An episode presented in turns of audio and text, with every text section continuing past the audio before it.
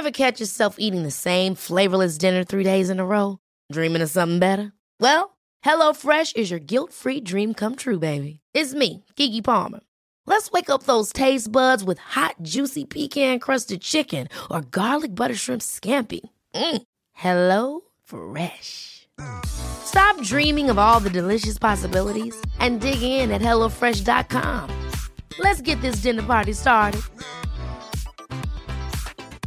Quality sleep is essential. That's why the Sleep Number Smart Bed is designed for your ever evolving sleep needs. Need a bed that's firmer or softer on either side? Helps you sleep at a comfortable temperature? Sleep Number Smart Beds let you individualize your comfort so you sleep better together. JD Power ranks Sleep Number number 1 in customer satisfaction with mattresses purchased in-store. And now, save 50% on the Sleep Number limited edition Smart Bed for a limited time. For JD Power 2023 award information, visit jdpower.com/awards. Only at a Sleep Number store or sleepnumber.com.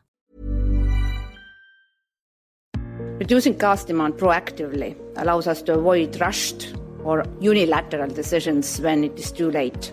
It will make it possible to plan the savings in the most efficient way, minimizing the impact on our people and businesses.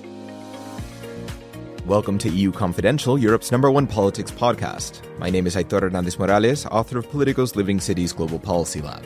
The voice that you just heard was Kadri Simson, the EU's commissioner in charge of energy, announcing that the bloc's 27 countries reached an agreement to voluntarily cut their gas demand by at least 15% over the course of the next eight months.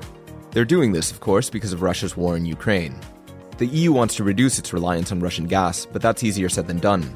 If it's a particularly cold winter, or if there are big disruptions to the supply of gas from other places, like the US or Africa, then this week's deal just isn't going to cut it.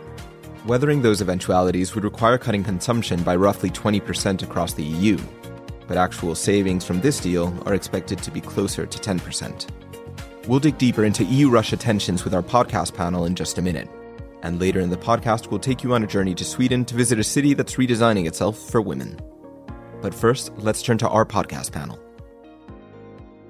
So, joining us in the studio, we have Ilya Gridneff, our newest colleague on the Brussels politics team, making his podcast debut. Hi, Ilya. Hi, great to be here.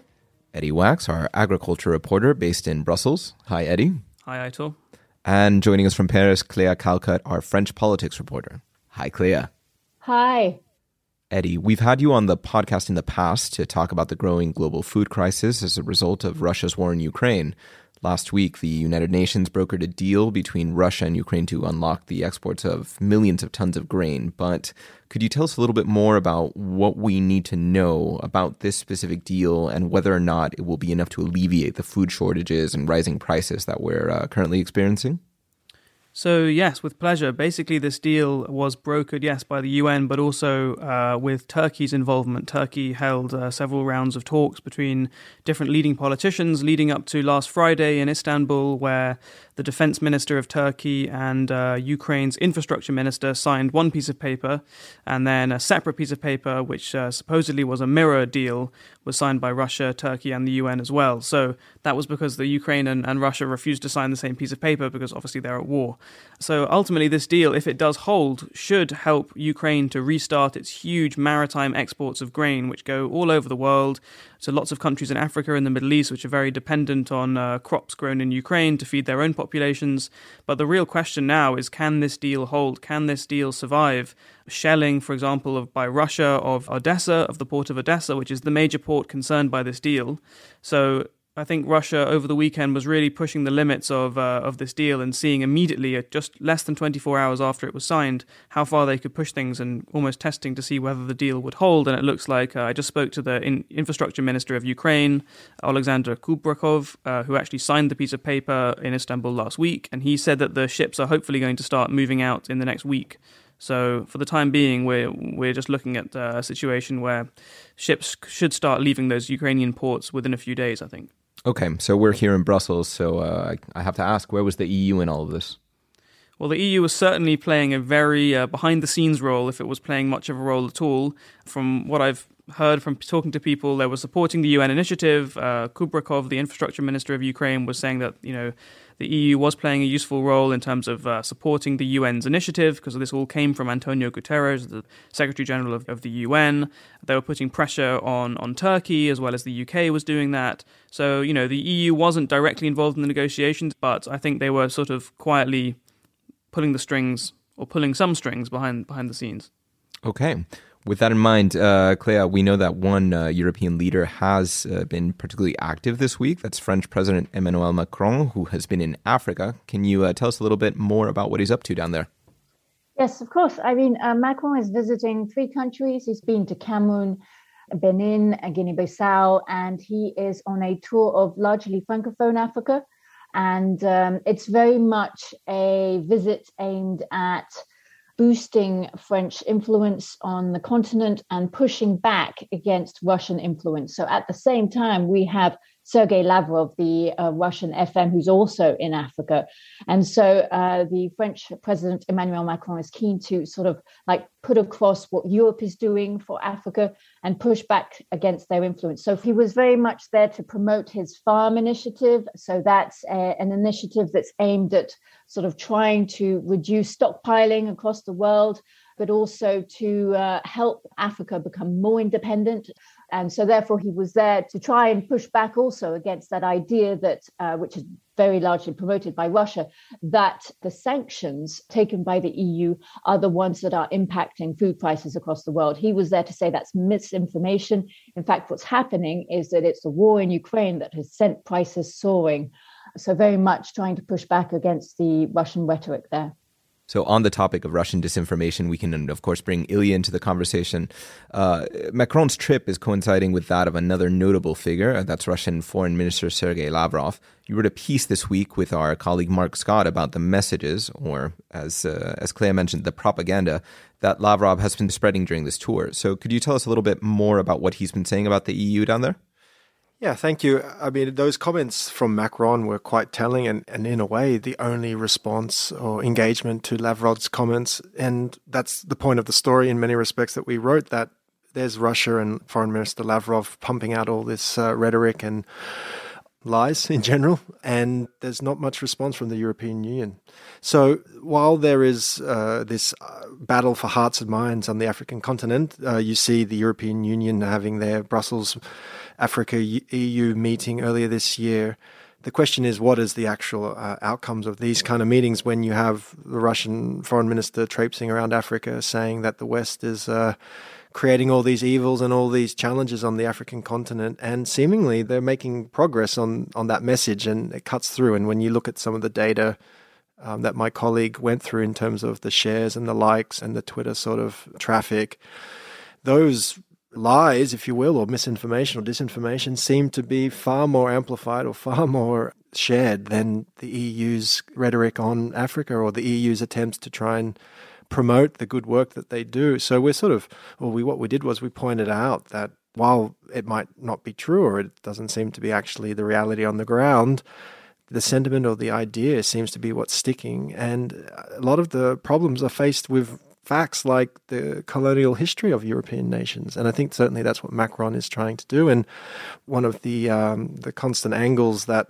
the Russians use is this anti-colonial sort of rhetoric, which is, is quite ironic, or I think a few people have pointed out at the sidelines that while they wage an imperialist war in their own backyard, and their war and invasion of Ukraine, they talk about the ills of history in uh, on the African continent from the European masters. Eddie, you had something to add? Yeah, I just thought it was interesting that uh, the head of the African Union, Macky Sall, who had quite a controversial trip to Russia um, last month, or at the end, around the end of May, early June, um, actually tweeted about this agreement on grain that was that was signed, and he was uh, celebrating this agreement and pretty much taking some credit for it, saying that this was the objective of my mission that I that I had when I went and met Putin in Sochi uh, in, on the third of June. Um, so I just think it's interesting there that you know African leaders, that even the head of the African Union thinks he can, you know, doesn't really need the EU. He can he can skirt around the EU. He doesn't need them to broker a deal with Russia on his behalf. He can go and talk to Putin himself Obviously, he's taking a lot of credit for this, and he wasn't around the negotiating table in Istanbul. But um, you know that just shows maybe that uh, even though the EU is working in the shadows on this deal, that also stops it, uh, you know, taking the credit. Clea, let me uh, pivot back to you. As, as Ilya was mentioning, uh, part of the complication here is that uh, European countries have complicated colonial legacies, and uh, and overcoming that is, is difficult in this context. Could you uh, tell us a little bit more about what uh, French President Macron is doing to address this issue? Yeah, I mean, he he is trying to address that, and there is an understanding at the Elysee that it is a problem in sort of you know building you know relations with African countries. And what he's done in Cameroon is that he said that with which had a quite bloody independence war with France is that they would go to open the archives about going back to colonial times and uh, try and sort of you know shed a light on the history and that way they will be able to move forward in benin uh, what he's saying is that he's you know france is working on returning works of art.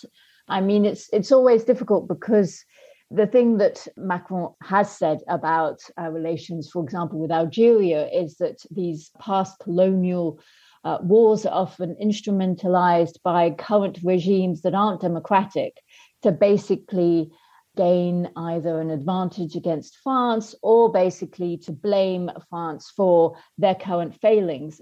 What I would say, just broadly about the sort of fighting for influence in Africa, is that France has a big failure in in recent years in that it's and it's pulling out right now. Its uh, its last Barkhane forces from Mali. And that is where the Russians have you know the mercenary forces of Wagner have have been very successful in replacing France which you know fell out with the government after a coup in recent years. And so that was a real central part of France's presence in Africa was this fight against jihadism in the Sahel. And, and now they've lost that. So they're obviously looking through this visit and through others that will take place in sort of trying to replace that central action that they they were having. Okay. And just before we end, I want to go around and, and, ask you all just briefly is there anything else that EU could be doing to uh, really make clear that it is making an effort to make a difference on global food supplies? Is there a key part of the message that you guys would say Brussels is failing at getting across or that it could do a better job of getting across? Well, I think the EU was slow off the mark. I think Brussels was slow off the mark when it came to seeing the food crisis. Of course, the first couple of months of the war, everyone was focused on the the military stuff 100%, and that and that was completely normal when it seemed like Kiev was going to be overrun. Yeah, but you warned early on. But I, we did warn early on, and we had an interview with David Beasley, the head of the World Food Programme. But that's not that's not what I was trying to say. um, but I do think that um, you know the EU was slow off the mark. It didn't get its messaging out there on the sort of food impact of Russia's war. That allowed Russia to build up its own narrative. And actually, when it comes to the international uh, coalitions and the international attempts to coordinate the global response to the food crisis, there was a French plan. We've seen Macron's touting it now in, in Africa, saying that he's officially launching it, even though, of course, it's been launched about at least once before. And there's also a German plan which is being pushed through the G7. Uh, meanwhile, the US has its own ideas of how it wants to respond, and the World Bank's involved. So the EU could have been a lot faster and been off the mark, and maybe brought in the UK and maybe brought in some other allies, and really had a genuinely concerted global response to this, uh, including the UN agencies. But instead, you know, its slowness has allowed a complete uh, concatenation of different international alliances to build up, and I think that maybe just uh, confuses things. I suppose, I mean, what I noticed in in uh, Macron's visit just now is that while you know he's putting across that message about food and about you know support from Europe, he also, as you know, a democratic leader coming from a democratic country, can't help but address the problems of dictatorship, and that is something that Russia doesn't have as a problem. I mean, it doesn't have to address the problem of lack of democracy in certain countries. And so therefore, at the while he's saying we're going to support you with that, he's also, you know, criticizing African countries for not saying that there's a war in Ukraine and to sort of being slightly ambivalent towards Russia. And so, you know, all these things sort of undermined the main message of his visit. Ilya, it seems surprising that you know six years after Brexit, the EU still can't seem to come up with an effective strategy to combat uh, misinformation. Is this just another example of that? Yeah, I mean, yeah, I'm sort of new to the scene, and I found it very strange because I've been speaking uh, with EU officials all week and trying to give a free and fair opportunity to get their point across and to offer a platform for them to sort of say what they're doing and you know, I, I mean, you get these very anodyne statements and these platitudes that really, you know, you could have just pulled off the website. And uh, you then speak to people off the record behind the scenes and they tell you all sorts of interesting issues and, and all the great hard work that they're doing. And then you say, well, why don't you say it publicly? And then you sort of see people kind of recoil in horror. So I don't know. I, I, is it the way the sausage gets made? Another phrase that I'm learning in the European Union sort of parlance. But yeah, it's it does seem a bit odd, but obviously um, there must be uh, you know a reason behind the mystery. There you go. Start telling everyone about what you do and how well you do it. Well, so I'd like to thank all our panelists for joining us. Uh, Ilya, thank you. Great to be here. Eddie, always a pleasure. Thank you. And Claire, delightful to have you. Thank you. Right after the break, EU Confidential is going to take you to Sweden to explore a city where local leaders are tackling climate change and urban equality by redesigning streets specifically for women.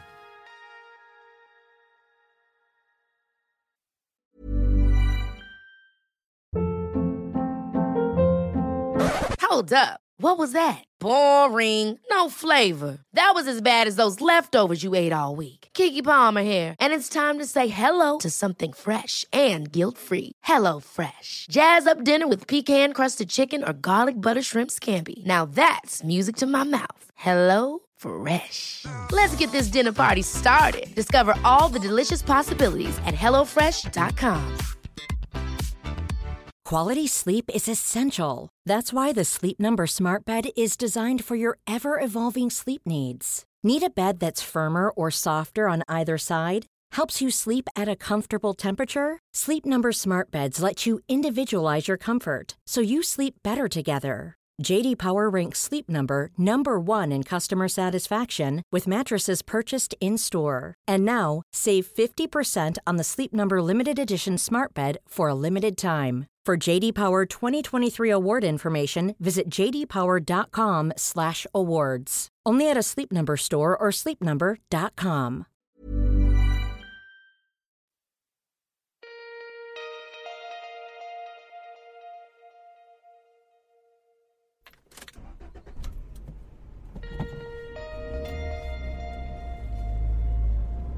And now EU Confidential is going to take you far away from the Brussels bubble and head to Sweden to tell you about a city redesigning itself for women. I'm joined by my colleague Giovanna Coi, who's going to tell us about her reporting trip up north. Hey, Gio. Hey, Aitor. So, on the surface, Umeå looks like a lovely, ordinary city in Sweden. Uh, it's on the eastern coast, about a seven hour drive north of Stockholm. It is a university town, uh, lots of students and young people there. There's a river running through the centre. But when you look a little closer, you start to notice things that you don't often see in other cities. Crosswalks, for example, the warning signs portray both a man and a woman figure. And many schools or streets may carry the name of women, which often isn't the case. That's true. Now, these may all sound like small details, but they're all examples of a city that puts women front and centre. This is on the left side, you see the female sign, uh, which is official street sign in Sweden since 2008. This is from a tour called the Gender Landscape Tour, and it's organized by the city of Umeå to show the work that it's done when it comes to gender equality. Okay, so a city designed for women. How did how did this come about? So I think you know Sweden has always been ahead of the curve when it comes to gender equality, and Umeå in particular has had a head start. Since 1978, a gender equality committee has weighed in on the city administration's policies from a gender perspective. Right. And this is important because cities have historically been designed by and made for men. As we know, much of our urban landscape is shaped by the ideas of Le Corbusier, which was that wildly influential French Swiss uh, architect who lived during the 20th century.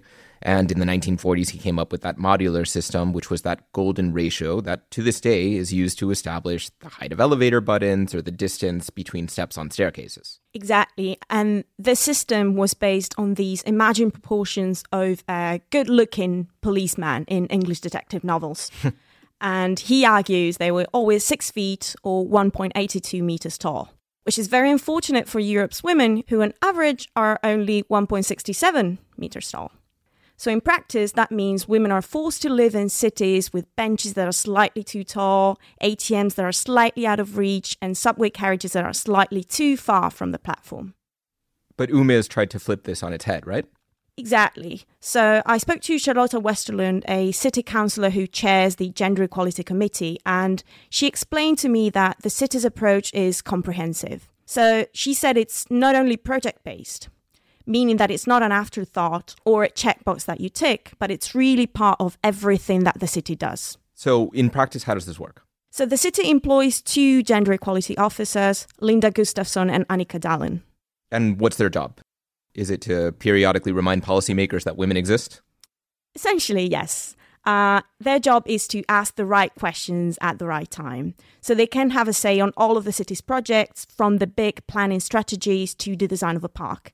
And they make sure that gender equality is taken into account. Here is how Annika Dalin explains it during the gender landscape tour in Umeå. In uh, Umeå, the Umeå municipality, we have an overall goal for gender equality, which is that the municipality should strive to create conditions for women and men to have equal power uh, to shape society as well as their own lives. So, Gio, tell me about some of the projects that make Umeå such a trailblazer when it comes to gender equality. Yeah, sure. One of my favorite projects is located in the Årstidernas Park. Uh, it's a very central park. It is a beautiful mixture of green space and urban architectural pieces lining the Umeå River. And as I walked by the river, I saw this big blue steel carousel gazebo. So, what makes this gazebo so special? Well, as we discussed before, a lot of the public infrastructure is designed for men. But this one instead is built for women and specifically for young girls. So the proportions of the structure itself are those of young girls. The seats are smaller, it's in full view of the street above and the riverside path, and there are even Bluetooth speakers to play some music. It is a lovely and safe public space to spend some time in, which is what Umeå's young girls had asked for. Great. Uh, so, while we're on the topic, is there any other example of infrastructure that you'd highlight as being particularly gender sensitive? There's this uh, pedestrian underpass that goes under the central station. It's about 120 meters long, and it was redesigned specifically to make it safer and more accessible. So, the previous tunnel was very dark and narrow. It was also very steep, which made it dangerous for people in a wheelchair or people pushing a stroller. Whereas the new underpass is very wide, very well lit. Uh, the other side of the tunnel is visible from the entrance, and visitors can also leave through an additional exit halfway through if they don't feel safe. Okay, so Gio, when we talk about gender equality, there are these projects that have these obvious visible effects and, and benefits for women, but how does this sort of planning impact the general population at large? Well, as Gustafsson put it, urban planning for women takes both critical thinking and creativity. And this kind of thinking will definitely be crucial when trying to tackle Umeå's next mission, which is to slash emissions and adapt to climate change. Uh, actually, Umeå is committed to being climate neutral by 2030. Linda Gustafsson explained to me When it comes to climate change, we need to make changes fast. And when you make changes fast, it's sometimes easy to forget about the human perspective, it's easy to forget about gender equality. Okay, so how does a gender equal city tie into the idea of climate neutrality?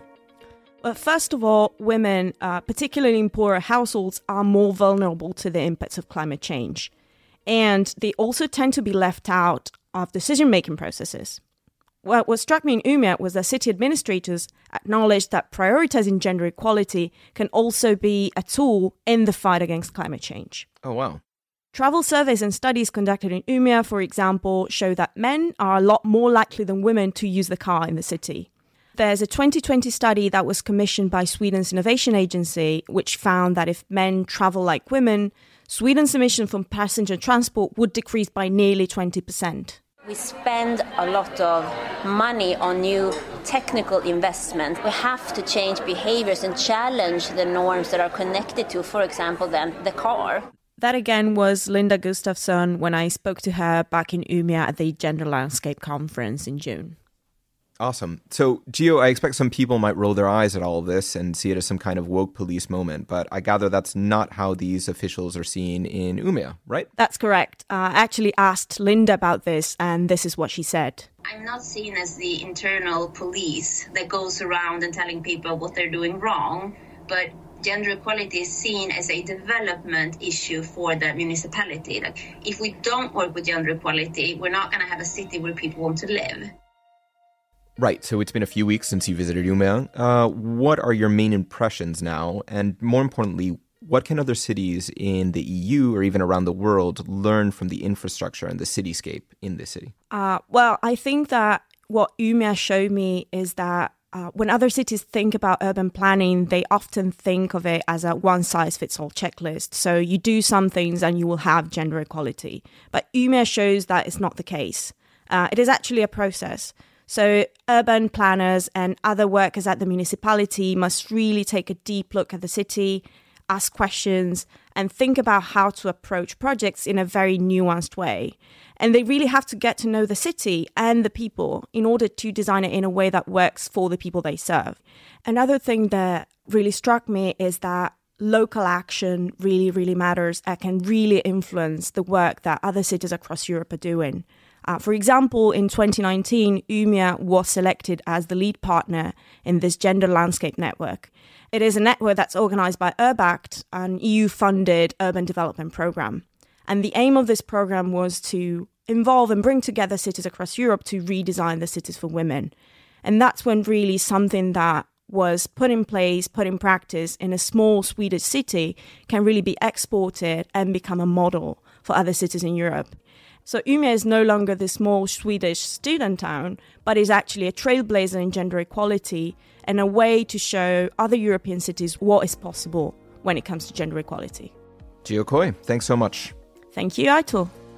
We'll be sure to include a link to Gio's story in our show notes. Her piece is part of Politico's Living Cities Global Policy Lab, which is a year long project looking into the way that Europeans relate to the cities in which they live.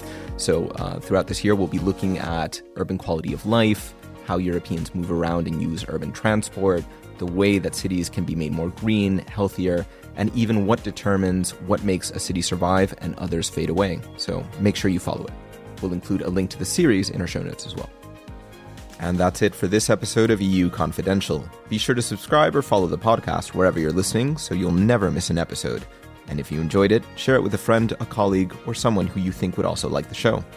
We love to hear from our listeners with ideas for guest or topics, so please get in touch by emailing us at podcast at politico.eu. I'm Aitor Hernandez Morales in Brussels. Thanks this week to our editor James Randerson, our executive producer for audio Christina Gonzalez, and to our intern Namratha Prasad for her hard work over these past months. And thank all of you for listening.